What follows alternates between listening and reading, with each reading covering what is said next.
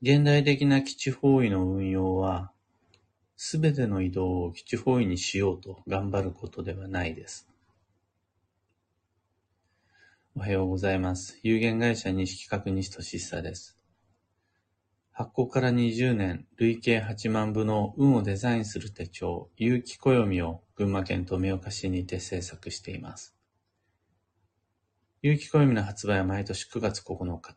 で、このラジオ、聞く暦では毎朝10分の暦レッスンをお届けしています。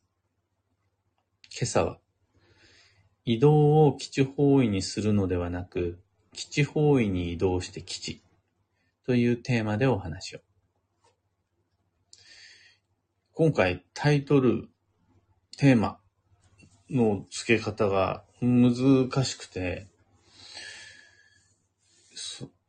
ちゃんとしっかり説明します。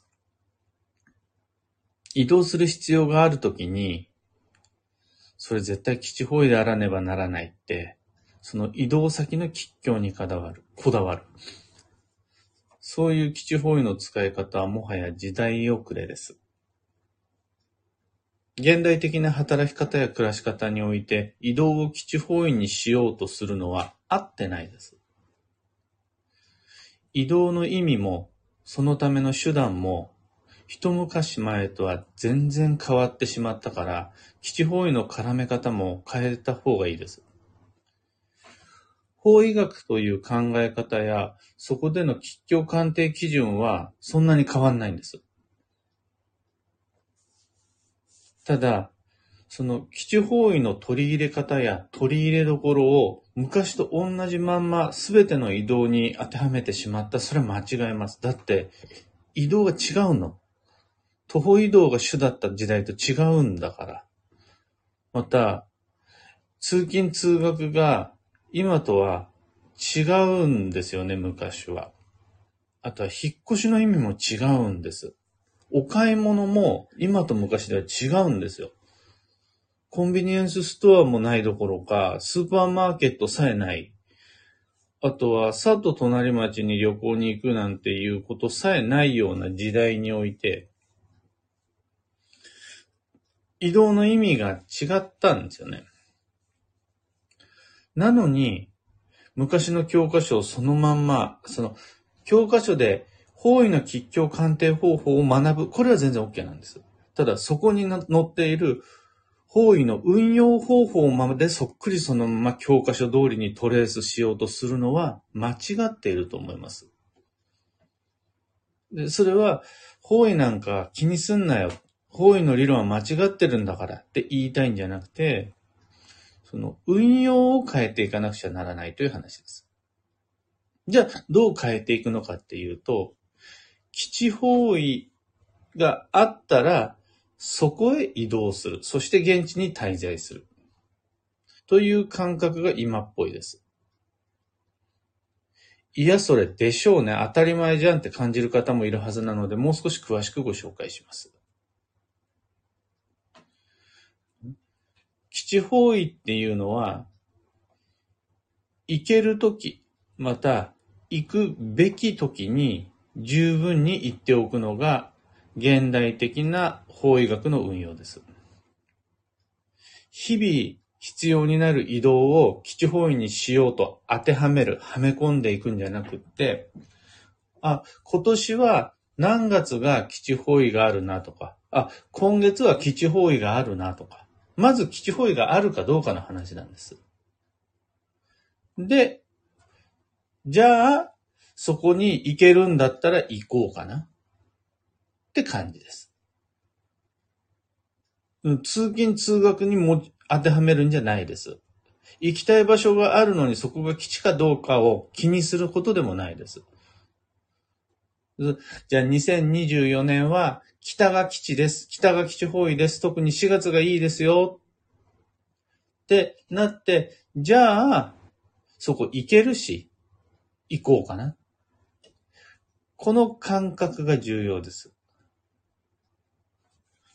この行くべき時に行かなかったくせに、ああ、行っとけばよかった、行きたかったのにっていうのはなしだと思います。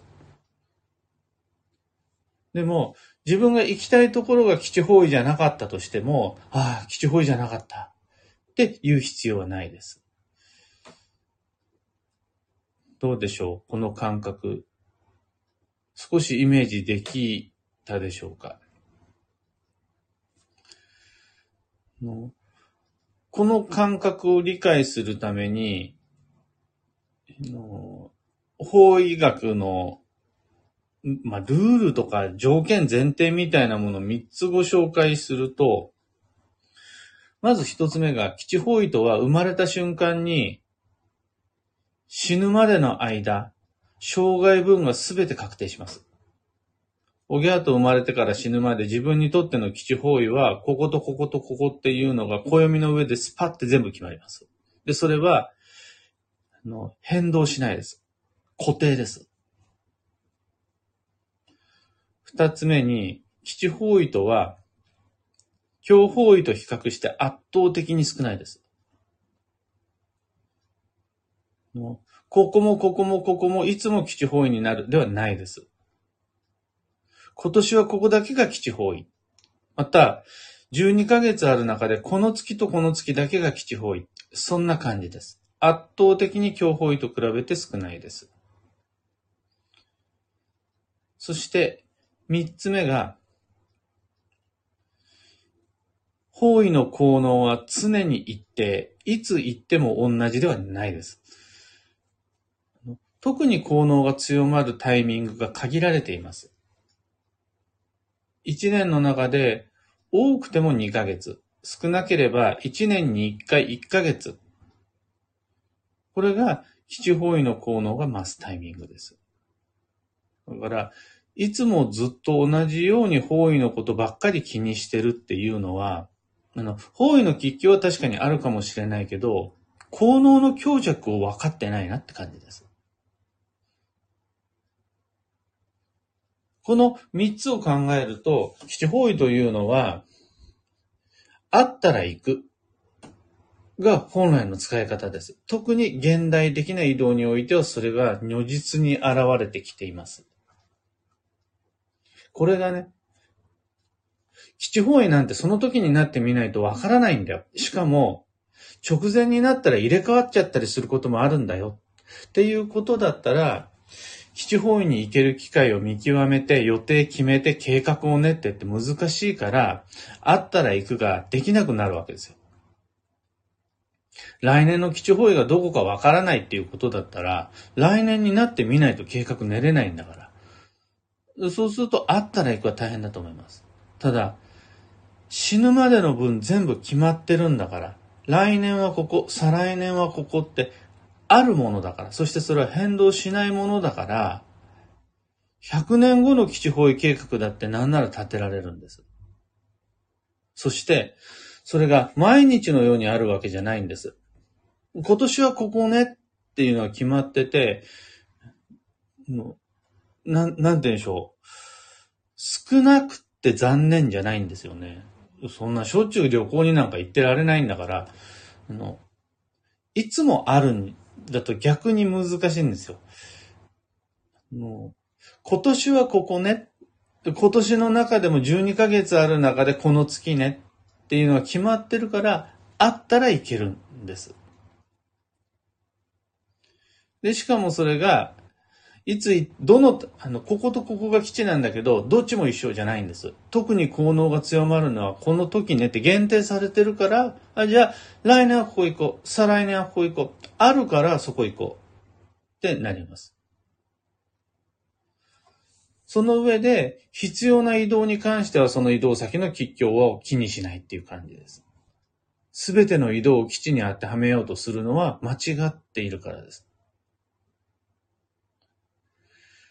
この、行けたら行く、なん、あるから行く。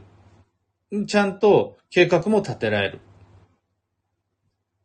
こんな風に行けると、もう本当の現代的な基地方位の運用っていうのをよりしやすくなります。まあ、そこで、今度勘違いする人が出てきちゃうんですが、基地方位旅行と普通の旅行を混同しちゃうとかね。あとは基地方位旅行と、の、自分の趣味の移動みたいなの無理に抱き合わせようとしちゃうとか。あとは家族旅行も基地方位旅行であらねばならないって、自分にその過度なプレッシャーをかけちゃうとかっていう、そういう誤解の危険性もあるんですが、まあ細かいこと言い始めたらキリがないので、あんまみんな頑張りすぎないようにしましょうよ。ただ間違いなく言えるのは、すべての移動を基地にすることじゃなくて、基地方位というのは、ここっていうのが決まっててあるから、そこへ、あ、あるんだったらそこ行きましょう。今年だったら6月最高でしたよ。来年だったら7月の、じゃあ、南東へ行きましょうとか。あるから、あ、じゃあ分かりました。そこあるんだから行きますっていう感じで計画を立てていくことができたら、日常的な暮らしの仕事の交際の移動に関しては、そこまで気にしないのが良いと思います。とまあ、今朝のお話はそんなところです。二つ告知にお付き合いください。まず、有機暦2024の使い始めの儀式に関して。すでにすべての先行予約限定セットの発送を終えて、なもう、なんなら、今日にはご注文いただいたすべての分がお手元に届いているという前提で、みんなにご提案なんですが、2023年9月の3日、日曜日の朝6時から、僕が暦を使い始めるとき、どんな風にしているのかを、インスタグラムとツイッターで同時配信しようと思っています。そこで、あの、暦開くときに、こういう風に最初折り目をつけるのはこうしたらいいよとかね。こんな風にいつもここにまず最初に何かを書き記すよとか、そういうのができると素敵です。よろしければそれ一緒に朝活しませんか？なんていうお話をしていたら、昨日かなツイッターで、ああまあ、きっとあるんだろうな、そういうご意見がっていうのがちゃんと来たんですけど、じゃ9月3日まで暦手つけない方がいいですか？開けちゃダメですか ?9 月3日になったら開けるんがいいんですかって言われたんですが、そんなことないです。ただ、あの、9月の3日に僕がどういうふうに暦を使い始めると良いのかをご紹介するので、特にあの、初めての人なんかは一緒に開封の儀をしてもらえると安心だと思います。という、あの、お誘いです。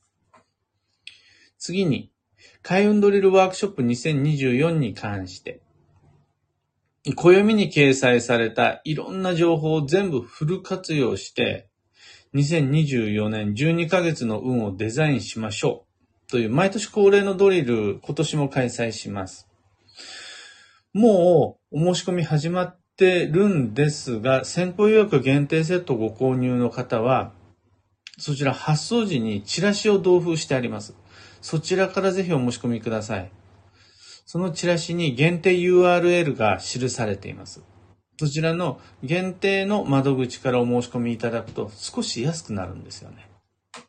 もう本当にビビたるわずかな値引きなんですが、先行予約してくれた人にほんの少しでも言葉以外の感謝の気持ちを表現したくて、そんな風にしてみました。以上告知2つです。さて、今日という一日は、2023年8月26日土曜日、繁忙の9月まで残り12日間あります。速度は引き続きゆっくりで全く問題なし、焦る必要なし。ただ、連絡は活発に。スケジューリングは待ちの姿勢ではなく、こちらから仕掛けるように積極的に。特に9月のお彼岸以降から忙しく働き頑張れるような予定を今立て始めることができると、それが理想です。幸運のレシピはずんだ餅。和のスイーツが吉です。ずんだは枝豆と、あとはまあ、もち粉、上新粉、もち米だったりしますが、羊羹でもいいし、あんみつとかでも OK です。和スイーツ、抹茶系とかも良いですし、和スイーツが吉です。最後に、今日のキーワードは、誠実、真面目に生きる。その心は、気楽で簡単そうに見える他人の行いも、実際のところはそんなことないよ。それぞれに都合があるよ。そういう日です。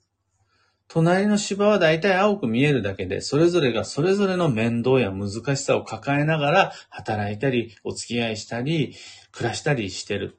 それを楽でいいねっていう前提で接してしまうと人間関係揉めるのでご注意ください。うまくいっている人は、楽しそうにしている人は、楽をしているのではなく、それなりの地道な下積みの上に工夫、配慮の上に、そのようにできているので、なんだ、手抜きしてるずるい人じゃないっていう感覚でいけると良いです。以上、迷った時の目安としてご参考までに。それでは、今日もできることをできるだけ、西企画西俊久でした。いってらっしゃい。ビートさん、おはようございます。漢方花子さん、おはようございます。キーボードさん、おはようございます。かねさん、おはようございます。今日のみんなの空は、おおむね晴れ。群馬県富岡市も朝から暑いです。クレナさん、小川智美さん、アルココさん、タカさん、ロミさん、ハナさん、ユウさん、リーさん、おはようございます。今日もちらっと本題の中でお話ししたんですが、基地方位というのを知って、真面目な人ほど教科書に書いてあることを全部その利用例までその自分の暮らしにトレースしちゃう方がいらっしゃるんですよね。でも、基本的に教科書で学ぶべきことっていうのは、方位の吉凶鑑定理論だけで、その応用方法に関しては、昔の教科書をそのまま勉強しても、昔じゃないから、もう当時はインターネットもないような時代なんだから。スマホをすべての人が小学生まで全員一律で持ってるという時代じゃないんだから、運用方法までを教科書で学んでしまうと間違っちゃうと思います。どうせ昭和の時代に書かれた法医学の教科書なんて、旅行と引っ越し、あとはお買い物ぐらいでしょ。ただ昭和の時代の旅行と今の旅行って全然違うんで。昭和の時代の引っ越しと今の時代の引っ越しって違うので、だから運用方法を教科書で賄おうとすると間違えるんですよね、大体。ただ、吉凶鑑定方法は昔の教科書は、僕もそうなんです。昔の教科書で学んだし、その時学んだ教科書の方法論と今の方法は変わってないんです。それこそ40年前に決め、決まっていたあの方法を今でも使ってたりするんですよね。でそこは信用して問題なしですが、運用方法に関しては常に更新されていく情報だと思って、あんまり縛られないように常に現代に合わせた考え方で参りましょう。というわけで、今日もマイペースに運をデザインして参りましょう。僕も行ってきます。